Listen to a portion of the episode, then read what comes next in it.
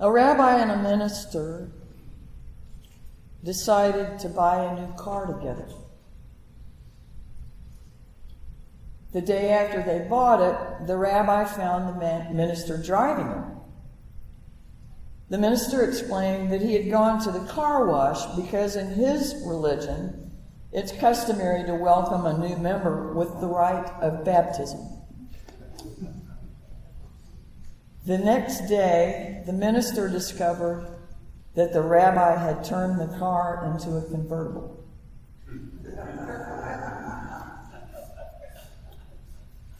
That's from a Jewish content website.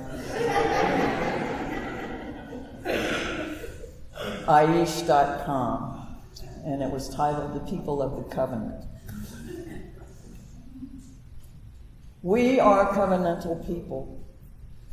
And that language comes specifically from our Jewish and Christian heritage as Unitarian Universalists uh, rather than the other parts and traditions that join us here. Um, so it is that we are considering covenants and how we are to be together today in our Jewish and Christian heritage season of study which we will conclude on our, at our winter holiday service on December 22nd.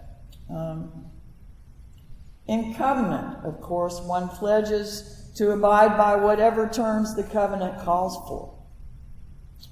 We tend to go a bit easy on ourselves, I think, and make it more generally a matter of just kind of giving it your best shot. Um, and some of us may feel that our covenant doesn't really demand that much of us. But I would suggest that it actually asks us to perpetually grow and change, most likely in ways that make us uncomfortable. As we metaphored, and I may be coining a word there, um, in the time for all ages, it's not always easy to hear things, even when they are brought to us in love. Sometimes we're just not ready to hear them, and that's okay too. We are each on our paths where we are on our paths. But in covenantal community, there's part of a covenant that we write or include sometimes in our adult religious education classes, and sometimes the, with the board of directors that we will assume positive intent. Like we will start out believing someone is trying to help rather than hurt us. Now, six chapters into the Torah, God has already gotten so disgusted and tired of human creatures' shenanigans that he decides he's going to wipe out the whole shebang and start over with this one person who uh, is uh, told to be a righteous individual and his family. This is Noah, right? So the rainbow connection, that's why the music uh, for the offertory God makes a covenant with Noah, but it ends up being a covenant with all people. And the, story is told that the rainbow is a symbol of that promise to never again wipe away all humankind and all of the, uh, the earth by means of flood. now, that may be pretty good news these days. With climate change and the snows melting and the icebergs going away and the sea levels rising, it's good to know that somebody's going to still be here and that part of the land will be there too. Um, don't know how comforting that is. Uh, but that's the story. In the Torah, God tells Noah, I will remain, I will maintain my covenant with you, and never again shall all flesh be cut off by the waters of a flood, and never again shall there be a flood to destroy the earth. God further says, This is a sign that I set in the covenant between you, uh, me and you, and every living creature with you for all ages to come. Now, what's particular about that covenant is that it's with everybody. And the covenants that come after that are made between God and Israel. Um, the first of which is the one for which the car became a convertible that has to do with Abraham um, being the sire for multitudes of people upon the earth. Um, the covenants get broken. The covenants are made again.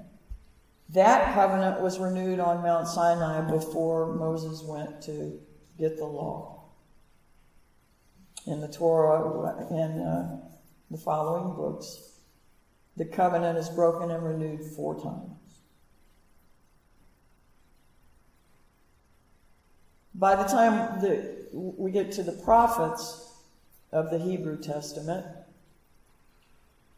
Hosea and Jeremiah are talking about a new covenant that's going to be written in people's hearts. Okay, now Today, in our religious education classes, some of the kids are studying the Ten Commandments. There are actually 613 commandments or, or uh, mitzvah in the Jewish texts. Uh, we kind of picked the 10 to talk about. But after the law was given to Moses, that covenant was sealed with blood. That covenant is broken and renewed, like I said. And uh, then the prophets start talking about a new covenant. So we fast forward to the Christian Testament or New Testament. And at the Last Supper, uh, not long before crucifixion, Jesus says to the 12 people he called disciples, while lifting up a cup. This is the blood of the new covenant, which is poured out for many for the remission or forgiveness of sin. I believe the intention here of a text like that is not to underscore the deprived uh, condition of humanity through original sin or other such slams but rather to expressly lift up the idea of mercy, compassion, and reconciliation. And just for the record, the authors of the Jesus Seminar, how many of you are familiar with that? Um, the Jesus Seminar is a book of literary criticism of the, of the, well, five Gospels because they include Thomas. Um, where they compare the character demonstrated by uh, Jesus of Nazareth and the writings that are attributed to him. And so they mark in this book the ones that they think probably were words of Jesus, and then they mark some that Jesus probably said something like. And then they mark things that probably weren't Jesus, and then they mark things that pretty definitely had nothing to do with what he said. Now that's just, it, it was the Jesus Seminar, it's a book, it's interesting. And just for the record, that book doesn't credit the book of John with any, having any of Jesus' words in it. John is my favorite gospel. anyway. Um, so, anyway, working for justice and love and compassion is what our covenant is about with each other. Trying to build beloved community comes out of that newer interpretation.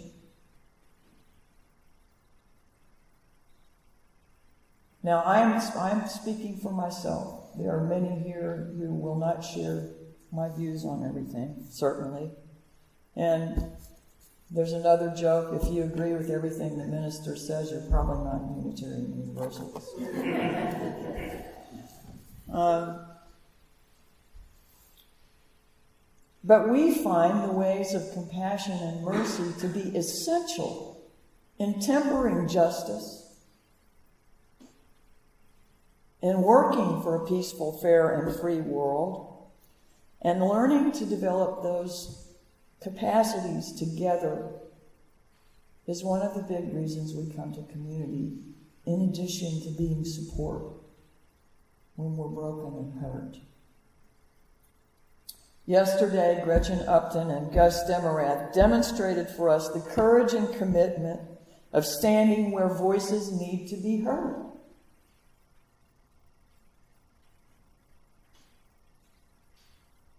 We need to change now.